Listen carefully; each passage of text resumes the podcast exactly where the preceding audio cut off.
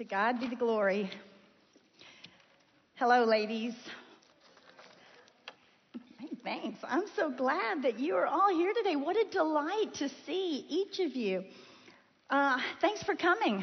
Thanks for coming. I'm Deb Haygood, part of the Women in the Word teaching team, and it is a great delight to be here today. And I want to also um, shout out a hello to West Campus. Thanks for joining us today as well. Well, ladies, this is it. It's our um, last day of our study of Galatians. I hope it has been as valuable to you as it has been to me. It has been a treasure to me to study this letter to the Galatians.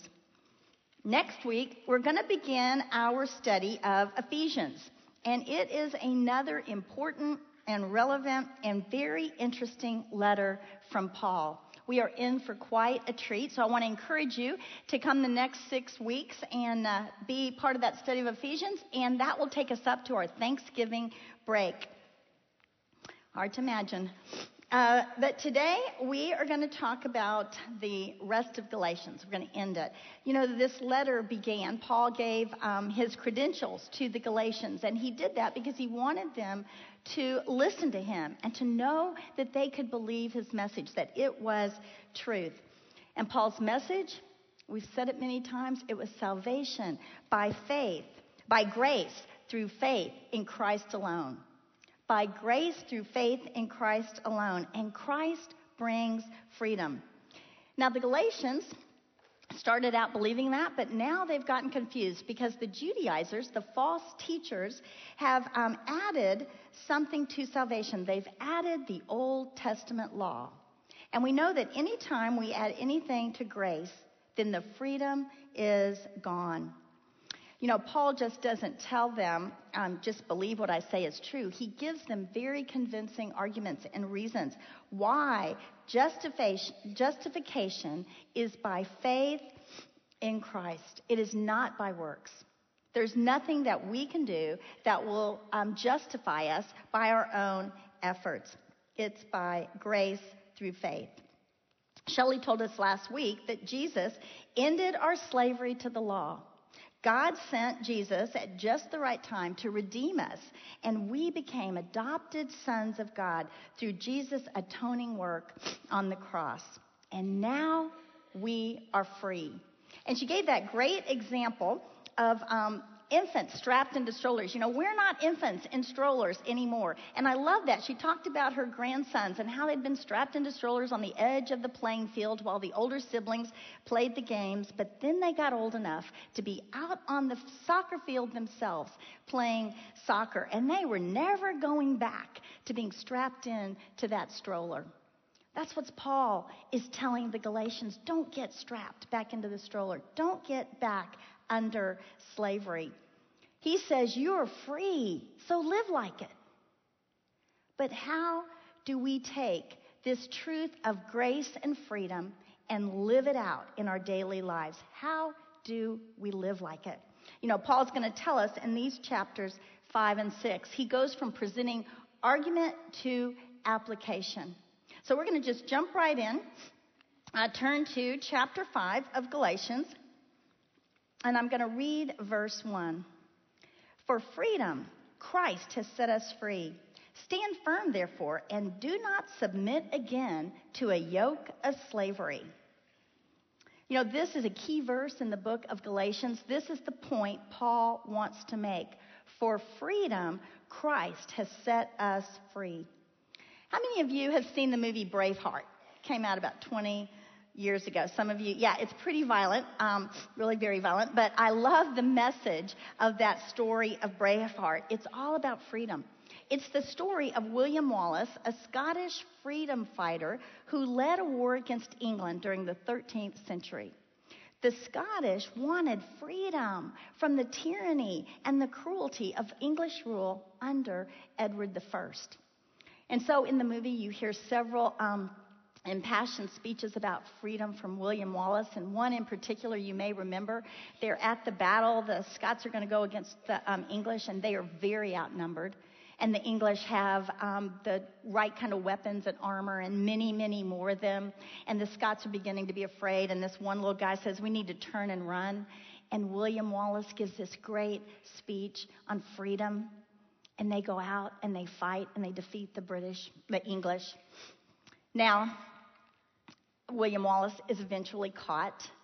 Um, he's tried for treason. He's taken to England, and they are going to put him to death. And they do this. This last scene is this torture scene of death, um, out with everybody watching, and they want him to cry for mercy the magistrate is standing over him and they want him to say mercy because that would be like saying uncle in our vernacular. It would be like saying, I give up, mercy.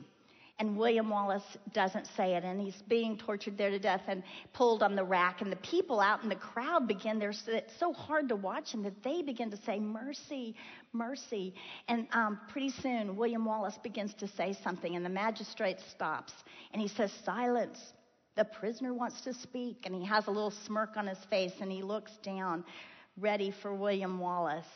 And do you remember that scene? It is so compelling with his last effort and dying breath. He opens his mouth and he shouts out, Freedom! Freedom! And it went out throughout. You know, freedom. We all understand freedom. We all want freedom. And that's what Paul is saying here. For freedom, Christ has set us free. Now, maybe you've thought that over this time, what are we free from? What exactly has he set us free from? So I have about six things here. The first one is free from the penalty of sin. Christ's atoning work, his death on the cross, it paid the penalty for our sin. We're free from the penalty of sin. We're free from the guilt of sin. Christ's atonement brings forgiveness. We're free from the law, from its demands and threats and burdens and obligations. We're free from the power of sin in our daily life. We can be led by the Holy Spirit. We're free to love God and to love others. Do you know what that means? Free to have a personal relationship with the holy God, creator of the universe. We are free to have that relationship. We are free for the Holy Spirit to develop Christ like fruit in us. And I read a quote that said, This kind of freedom radically changes our motives and our actions. Radically changes our motives and actions. How does that work? Well, Paul tells us in these next two chapters we're going to look at. In verse 1, Paul is emphatic. He says, Stand firm in this freedom. Do not submit again to a yoke of slavery. Paul gives them this visual picture of a yoke, and I have a picture of a yoke we're going to put up here. Um, this yoke um, hangs above the fireplace in my mom's cabin in Arkansas. And this yoke was my great grandfather's, and my grandfather used to tell me how my great grandfather made that for his two mules. And one was a little larger than the other. You can tell that. Their heads would fit through those little U shaped pieces. And then he would attach the uh, plow, and the mules would pull it, and he'd direct the plow and till up the ground in Arkansas. Now, Paul, with this picture, makes this statement You do not want to be in that yoke of slavery. The mules were in that yoke so that they wouldn't run free. Paul says, Do not become enslaved again. And after this emphatic beginning, he begins to tell us how to live free. So in verses 2 through 15, I call it living free by grace through faith expressed in love. So let's look at verse 2. Look, I, Paul, say to you that if you accept circumcision, Christ will be of no advantage to you. I testify again to every man who accepts circumcision that he is obligated to keep the whole law. You are severed from Christ. You who would be justified by the law, you have fallen away from grace. Once again, Paul is going to talk about circumcision. We've talked about that, I think, every week since we began Galatians. I don't think it's anywhere in Ephesians as circumcision. Um, and so he says, if you want to add this requirement, this law to salvation, then you have turned away from the free life in Christ. You're back under the obligation of the law. You're in slavery. And newsflash, Galatians, you can't keep just one part of the law. You have to keep the whole law. And we know that's true. If we're speeding and a policeman pulls us over and he walks up to give us a ticket, we don't start saying, hey, but I didn't rob a bank today. I didn't kill anyone. I pay my taxes. I only water my grass on Wednesdays and Saturdays. You know, he, we, don't, he, we don't say that because he doesn't care. What he cares about is that we've broken this law, the speed limit, and he writes out that ticket and hands it to us with a smile. You have to keep the whole law. Paul says if you want to be justified by the law, then you have moved away from grace, fallen away from grace. Now, let me say very clearly this verse does not mean losing your salvation. It is not talking about losing your salvation. We know that when you put your faith in Christ, you believe in Him, you're sealed with the Holy Spirit, and nothing can snatch you out of the hand of Jesus. And that's such a good verse. I put it on your verse sheet so you would have it. John 10 28, Jesus says, I give them eternal life, and they will never perish, and no one will snatch them out of my hand. What this means is that we are taking ourselves out from under the sphere of grace.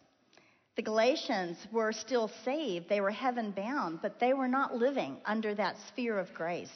They were happen- living under the law. They were trying to do things with their own effort. And this can ta- happen to us. We can be living under legalism, not living free under grace when we do things on our own effort. Don't let the law or legalism negate grace in your life. Don't let the law take you away from grace. Let's look at verse 5. For through the Spirit, by faith, we ourselves eagerly wait for the hope of righteousness. Paul says we are justified. We are made righteous by our faith in Jesus. We don't have to keep doing things to make ourselves look right before God. No, by putting our faith in Christ, his atoning work on the cross, then we are set free from the penalty of our sin, and we are set free from guilt. We are no longer slaves to the law by faith. And then verse 6 says this For in Christ Jesus, neither circumcision nor uncircumcision counts for anything, but only faith working through love. Faith expressed in love. Paul's saying it's not what's on the outside that matters, it's what's on the inside. It's not the external, but the internal. It's faith expressed in love. And now, ladies, we are free to love God, to have a personal relationship with the Almighty God. Then we see some um, illustrations here. We're going to get back to love in verse 13, but Paul kind of stops and he gives these illustrations. It's like he's trying to encourage the Galatians here. And he says in verse 7, You were running well. Who hindered you from obeying the truth? This is kind of a rhetorical question. He knows it's the false teachers, but it leads to his next statement. This persuasion is not from him who calls you. It's not God who's leading you away from the truth you know, that example of running well, that always, um, Paul loves that example of the runner and the race, and that always is an illustration of the Christian life. It's um, the running, making progress, going forward. And he says to them, Who hindered you? Who cut you off? And it kind of gives you the picture. Maybe you've seen the Olympics, they're running around, and some runner will just kind of cut off and bump that other runner. And sometimes that knocks them totally off the track. He's saying, Who has hindered you? That's the picture in their mind. He said, It's not God telling you this lie. And then he goes on to further illustrate a little leaven leavens the whole lump. Now, leaven, we're talking about yeast here. How many of you make bread? Anybody? And nowadays, okay, there's some of you. Yeah. I think I did it one time and my arms were so sore that was it. But you know, you put a little yeast in, doesn't take much, and it causes the whole lump of bread to rise. Just a little yeast. And that's what he's saying. Just a little lie mixed in with the truth, and all the truth becomes a lie. What you're following is a lie, and they would know that. Then we have these verses in 11 and 12. I wish I could skip over them, but I'm just going to read them and try to explain them. It says, But if I, brothers, still preach circumcision, why am I still being persecuted? In that case, the offense of the cross has been removed. I wish those who unsettle you would emasculate themselves. Wow, that's harsh, Paul. Something's, we see he is really upset here. And one thing I think that verse 11, it seems like in the commentaries, they think that there were some people that were claiming that Paul was actually preaching circumcision, that he was saying that was a good thing. And he says, that is ridiculous. Why would I be preaching circumcision when I'm still being persecuted for preaching the cross? Preaching that it's grace through faith in Christ alone. Why would that be happening? And he's so frustrated. He says, I just wish those who are telling you these things would just emasculate themselves. It's kind of like just take that circumcision all the way and just emasculate yourself. I don't know, maybe he's mad here, or maybe he's really saying, I just wish they would become impotent, that they would not have power to take any more Galatians, to drag any more Galatians into untruth, into false teaching, into believing a lie. But we get back to verse 13, and Paul continues on in love. He says, For you were called to freedom, brothers, only do not use your freedom as an opportunity for the flesh, but through love serve one another. For the whole law is fulfilled in one word You shall love your neighbor as yourself. But if you bite and devour one another, watch out that you are not consumed by one another. Paul is. Uh, talking here really about the balance between uh, legalism and license. Somewhere in between that is liberty, is freedom. Legalism way out here, license way out here. And the definition for license is um, excessive or undisciplined freedom constituting an abuse. And so Paul's been talking about the law, and now all of a sudden he says, but you know, don't don't get into license. Don't squander your freedom on selfish desires. Instead, use your freedom to love others because it's love that fulfills the whole law. You're concerned about the law? Well, Jesus says it's love that fulfills the whole law. That one word. On your verse sheet, we have Matthew 22, 37. This is Jesus talking, and he says, you shall love the Lord your God with all your heart and with all your soul and with all your mind. This is the great and first commandment. And the second is like it. You shall love your neighbor as yourself. On these two commandments depend all the law and the prophets. Jesus is saying it's love that fulfills the whole law. So live free by grace through faith expressed in love and so avoid the slavery of legalism and the law. The next way we live free is by the Spirit, the Holy Spirit. That is God the Spirit. The Spirit is part of the triune God. You know, it's God the Father, God the Son, and God the Holy Spirit. Love that we were um, singing that. The Spirit is God. And Jesus told us after his death and resurrection, he was sending the Holy Spirit. So now, the moment we believe in Jesus, we have the Holy Spirit living in us. And we know that from several verses. I put two on your verse sheet. Jesus told the disciples in Acts 1 8, but you will receive power when the Holy Spirit has come upon you. And then in Galatians 4 6, we read that last week. It says, And because you are sons, Paul tells us God has sent the Spirit of His Son into our hearts, crying, Abba, Father. The Holy Spirit is central to living a life of freedom. This is the most important part of how to live free by the Holy Spirit. So in verses 16 through 25, we're going to read about the Spirit and we're going to see three action words with regard to the Spirit. And the first one is in verse 16. It says, but I say, walk by the Spirit, and you will not gratify the desires of the flesh, for the desires of the flesh are against the Spirit, and the desires of the Spirit are against the flesh, for these are opposed to each other. Paul says, walk by the Spirit. Walk by the Spirit. And the Holy Spirit is in conflict with our sinful human nature. Now, that's what it means by flesh. Our bodies aren't sin- sinful, they're neutral. What he's talking about here when he says flesh is our sinful human nature, and it's opposed to the desires of the Holy Spirit. The Holy Spirit desires holiness, righteousness, godly things. Our sinful nature desires unrighteousness, unholiness, those things that are against God.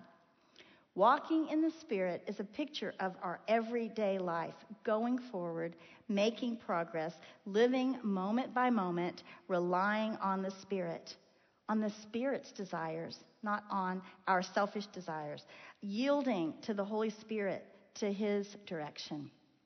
Okay, now we don't live every day, moment by moment, thinking about the Holy Spirit in our life. In fact, we may go a couple of days without thinking about the Holy Spirit guiding, guiding our life. But the more we recognize that, the more we actually stop and say, I have the Holy Spirit living in me, wanting to lead me, to direct me. I want to walk with the Spirit. And the more we become aware of that, the more we are walking in the Spirit.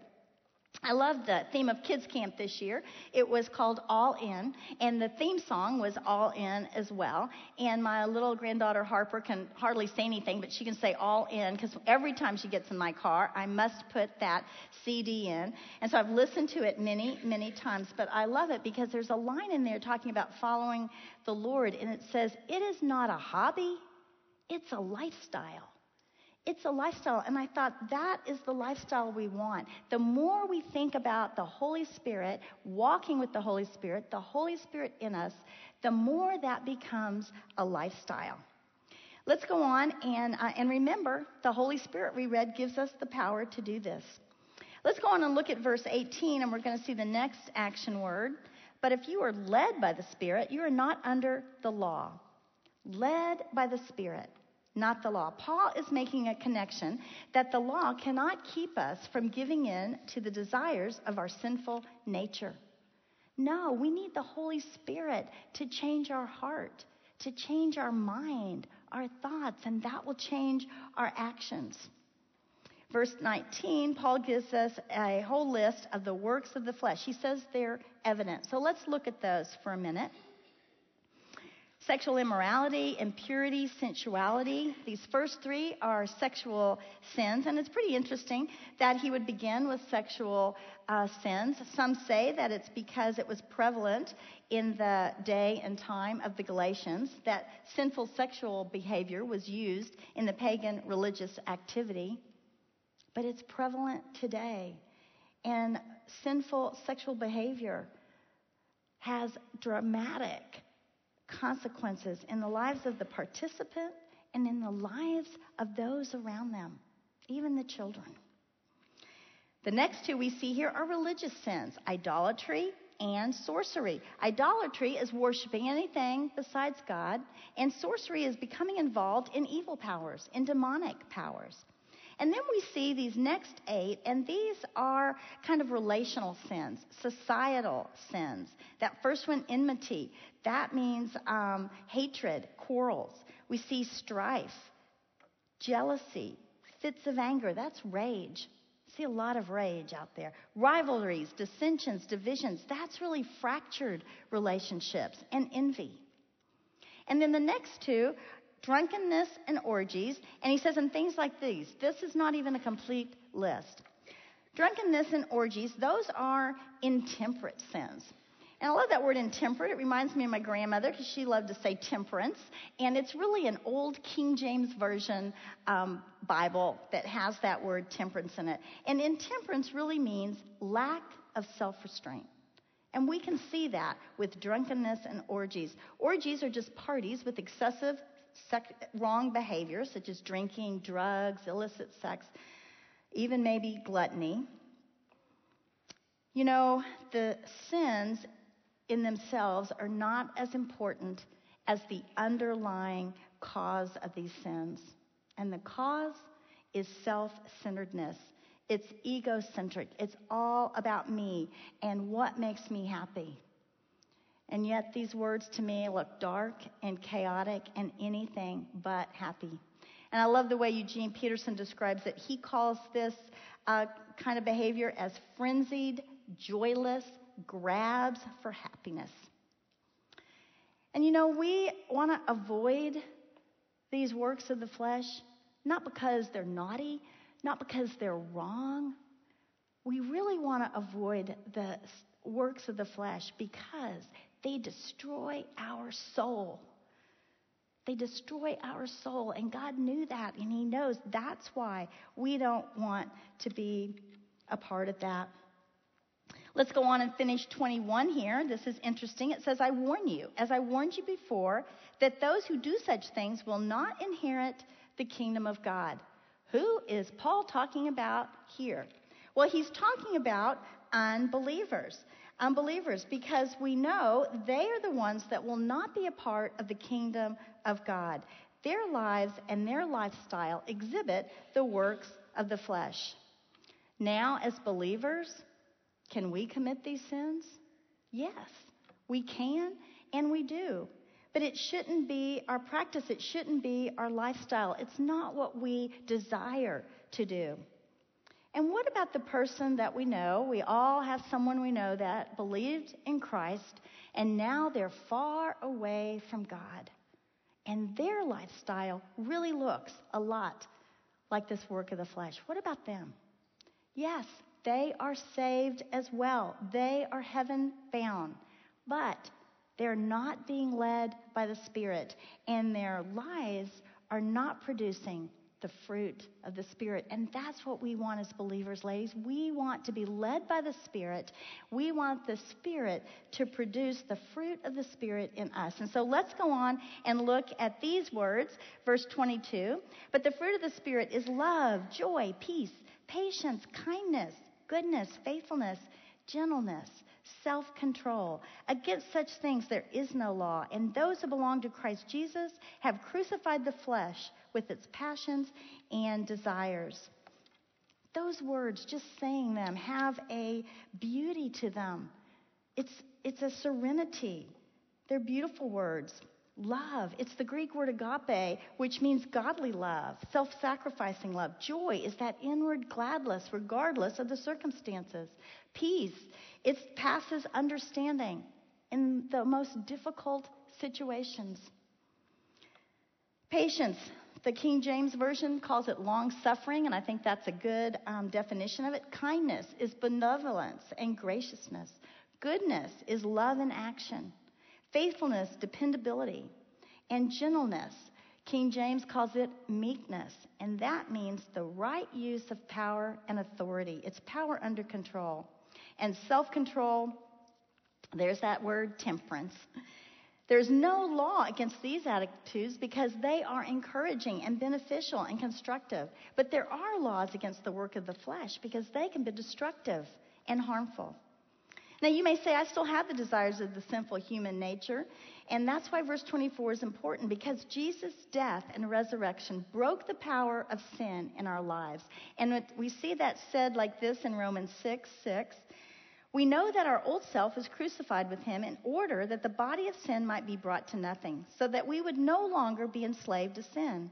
For one who has died has been set free from sin. We still have that sinful, sinful human nature, but it doesn't control us like it did before. We are free to be led by the Holy Spirit. And the Holy Spirit leads us primarily through Scripture by helping us to understand the will of God and what's important to God. And Jesus tells us that in John 14, 26. But the Helper, the Holy Spirit, whom the Father will send in my name, he will teach you all things and bring to your remembrance all that I have said to you. The Holy Spirit motivates us to do what is right, and He provides the power to do what is right. We see that um, in Philippians 2:13. For it is God who works in you, both to will and to work for His good pleasure. In Galatians 2:20, I have been crucified with Christ. It is no longer I who live, but Christ who lives in me. It's the Holy Spirit working in our lives and giving us that power. And then in verse 25, we see the um, last action word if we live by the Spirit, let us also keep in step with the Spirit. So, what is my part? How do I keep in step with the Spirit? Well, it's those basic activities that you hear about so often, but this is how we keep in step with the Spirit. One, Read and study the Word of God, and that's what you're doing today. Memorize it, ponder it, think about it, meditate on it. Let it go deep inside your heart. Consider what it says. One time I heard a speaker say, Put God's Word in your heart and give the Holy Spirit something to work with. And I love that. I love that. I think about that. And I'm so glad with my memory that it's the Holy Spirit that's going to bring that to my memory. And so we put the Word of God in our heart. And when we're in that situation and we need words of comfort someone, the Holy Spirit brings those words from the scriptures to our mind. Or we're in a hard decision and we don't know what to do and we're thinking, and the Holy Spirit brings scripture to our mind that gives us the answer in that situation. Put the Word of God in your heart. Second, talk to God and listen to Him every day, all the time, whenever. Get in the practice of saying, Spirit, lead me. Give me wisdom in this situation. Guard my words in this one. Or let me have words of wisdom for this situation. Third thing, praise and worship God. That turns our focus on God and who He is, and that's how we stay in step with the Spirit. And fourth, hang out with other believers, encouraging one another towards God. You know, I love Women in the Word because we do all of those things here. We're primarily about studying the Word of God, but we also have prayer, we have praise and worship, and we also have opportunities to hang out with other believers and encourage one another.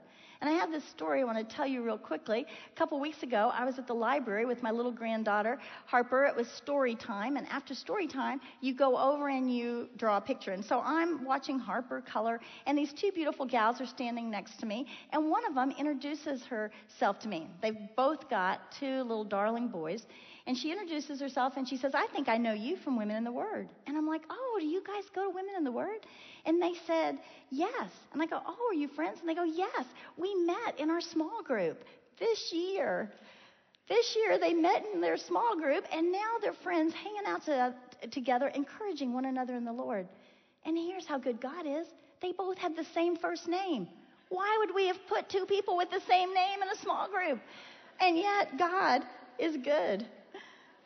Let's go on to look at verse 26. Let us not become conceited, provoking one another, envying one another. Here is what we don't want to do. This is how we get quickly out of step with the Spirit because this verse is telling us do not compare yourself with others.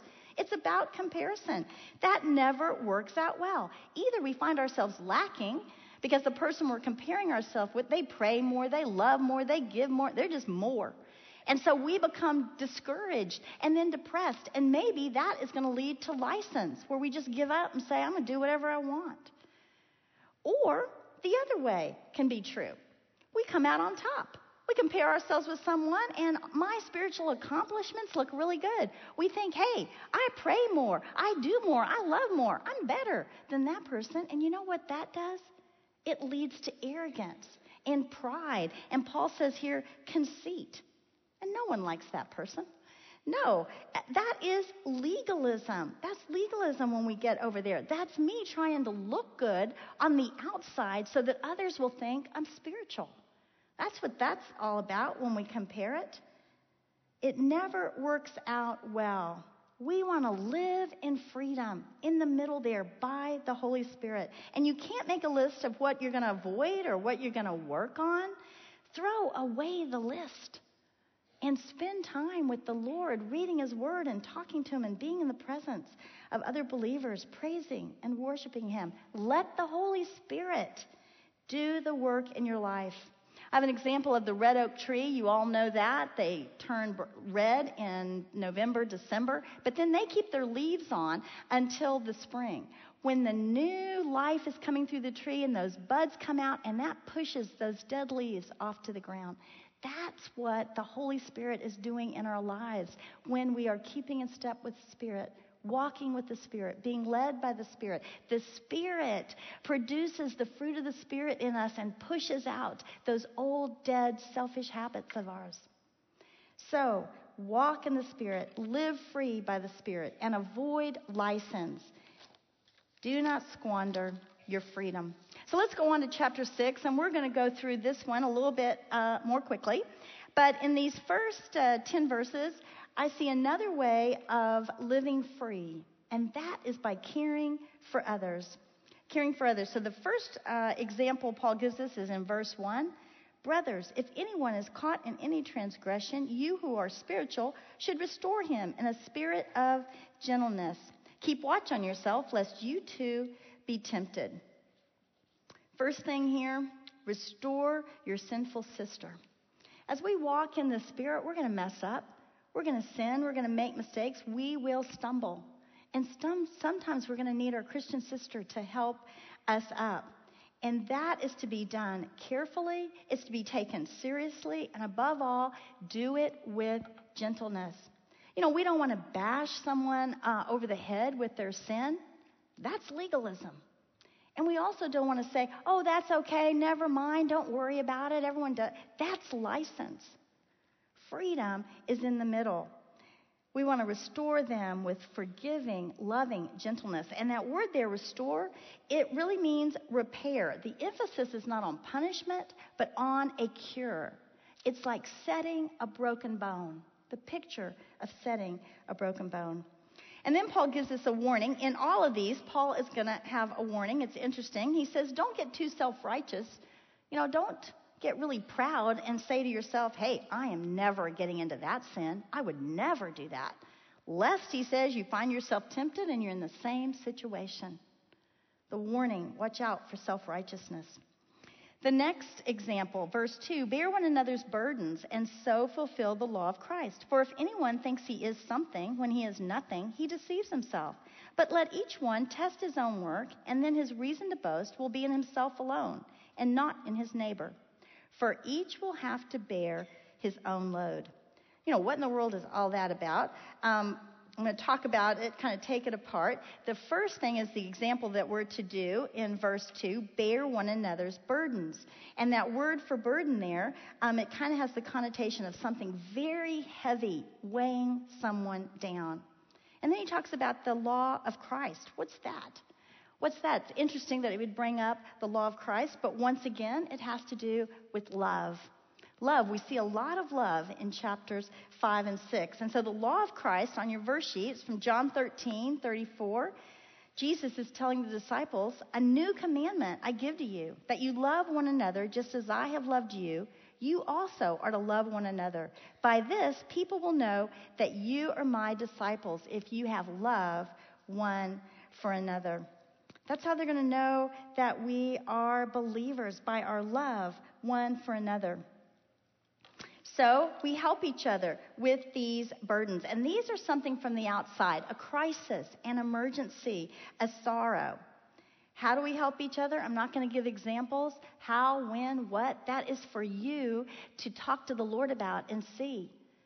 That's for you to do. You know, sometimes it's easier to see Susie's taking dinner, so I'm going to take dinner. Or maybe Mary's writing a note of encouragement, so I'm going to write a note of encouragement. Maybe that's what God wants you to do. But talk to the Lord, be led by the Spirit, and see what, how does God want me to help carry that burden for that person. And then this next part here that's kind of confusing, this is really talking about uh, the fact that there are some burdens that are ours alone to carry. They are personal responsibilities that we must do ourselves. No one else can do those for us. And that word there in verse 6, each to bear his own load, that is a different word there for burden. It means a soldier's pack. The soldier had to carry his own pack. And so there are some things that God has called us to carry ourselves. And there's the warning Pray and find out are you asking someone to carry a burden that really God has for you to carry? And the same. So look around, look around at the burdens of others and talk to God about what you can do. Third thing I see in uh, verse uh, 6 let the one who has taught the word share all good things with the one who teaches. Do not be deceived. God is not mocked. For whatever one sows, that will he also reap. For the one who sows to his own flesh will from the flesh reap corruption. But the one who sows to the Spirit will from the Spirit reap eternal life. I call this being generous. Sharing, that's what we see in verse 6. Someone shares the good things they have with you, you share the good things you have with them. And the warning you will reap what you sow. You will reap what you sow. If you are self centered and selfish and ignoring the needs of others, then you will end up with a harvest of weeds. It will not be soul fulfilling. But the one who sows generously, helping others, showing kindness, you will reap a soul satisfying life. The generous will reap fulfillment. Let's look at our um, fourth example Paul gives us here in verse 9. It says, Let us not grow weary of doing good, for in due season we will reap if we do not give up. So then, as we have opportunity, let us do good to everyone, and especially to those who are of the household of faith. So do good. Do good. And do not give up doing good. Let us not grow weary. Now, that's easier said than done. And so I've been thinking a lot these last few weeks what is it that makes me grow weary of doing good? And I thought one thing could be that um, I don't see any success you know, it doesn't look like it matters much. Nobody really cares. No one's coming into the kingdom of God. No one's heart is changing. What does it really matter? Or maybe it's because I don't see any gratitude. There's no gratefulness. No one's thankful. It doesn't really seem like anybody cares about my good works. Nobody cares. So, what is that? I've been hearing people say this little phrase that's a you problem. My daughter loves to say that to her kids. That's a you problem. And I thought, hey, that's right. That is a me problem when I think like that. And what I need to do is go back to walking in the Spirit, focusing on the Lord, talking to Him, reading His Word to get strength and love and direction to go out there. And did you notice it says especially for the household of faith? That's saying take care of other believers because that's how others, the world, will know that we are Christ followers by our love one for another. And we take care of each other so that we can go out then and take care of the world. 1 Thessalonians 3:12 tells us, "And may the Lord make you increase and abound in love for one another and for all." Warren Wiersbe says, We share with other Christians so all of us might be able to share with a needy world. As we abound in love for one another, we overflow in love for all men. You know, liberty is a balance. It's a balance. We don't want to live um, legalistically, doing things out of obligation. And, and my husband said, You know, that's a wavy line. One day we're doing good um, out of our heart, and the next day that same thing has become an obligation. We don't want to do things out of obligation. But we also don't want to be so self centered that we're not doing anything. We don't want to live a self centered life. So live free. Live free and avoid a lifestyle of self centered activity. Now we're going to come to the closing, and uh, these last few verses are very important. Verse 11 says, See with what large letters I'm writing to you with my own hand. There's a lot of thoughts on what that means. Maybe Paul had visual problems and so he was writing large. Maybe he was trying to tell the Galatians, This is me, Paul, actually writing to you. Either way, I think what um, it does do is put emphasis on the importance of these next verses to come because this is Paul really summing up his convictions as he closes out this letter to the Galatians. And I'm not going to read verses um, 12 and 13, but this is talking about the Judaizers. Paul's talking about the false teachers, and he says they are motivated by religious pride and self interest. They're proud, they're boastful, they're trying to make a good impression. They want converts, people, to follow the law and be circumcised so that they'll look good, like they have a large following. They weren't really concerned about the individual, rather, they were looking out for their own self interest. They didn't want to be persecuted for believing in Jesus. Now, you know, we've said before, these false teachers were probably Jewish believers in Jesus, but they were adding the law and specifically circumcision to their belief in Jesus so that they would avoid the persecution that the Galatian Christians were experiencing. And these false teachers were hypocrites because they weren't keeping the whole law. They were dishonest and manipulative, trying to convince the Galatians to follow their teaching and be circumcised. And you know that circumcision is a very clear visual indicator that they were following the teachings of the false teachers. Paul's motivation is quite different, and we see that in verse 14. But far be it from me to boast, except in the cross of our Lord Jesus Christ, by which the world has been crucified to me, and I to the world. For neither circumcision counts for anything nor uncircumcision, but a new creation. And as for all who walk by this rule, peace and mercy be upon them and upon the Israel of God. Paul is motivated by the glory of God. Paul doesn't care about the praise of men. He cares about God being glorified. And so Paul will boast in the cross. The cross represents the atoning sacrifice Jesus made so that we can be made righteous and be set free. That's what matters to Paul. This world system holds no appeal. And so he says again, it's not what's on the outside. Circumcision, uncircumcision, that doesn't matter. It's what's on the inside. And what's that? We are new creations. On your verse sheet, 2 Corinthians 5:17 says, "Therefore, if anyone is in Christ, he is a new creation. The old has passed away. Behold, the new has come." We are freed from the old. And he says, Peace and mercy to you who follow this rule. Now that's interesting. You would say rule. I think there's kind of a play on words there because Paul's been speaking against the law and rules. So what is this rule? The rule is we're new creations. We are new creations. We are not slaves to sin, but we are free to walk in the Spirit in these verses 17 and 18, there are some very warm and tender closing words. Let me read them. From now on, let no one cause me trouble, for I bear on my body the marks of Jesus. The grace of our Lord Jesus Christ be with your spirit, brothers. Amen. You know, this closing is very different from Paul's opening greeting, which lacked any word of commendation for the Galatians. Here we see these warm and tender words. And Paul makes his final appeal, not based on his authority as an apostle, like he did in chapter 1. Now he makes his appeal based on the one who bears the scars of being a Christ follower. And he closes with grace.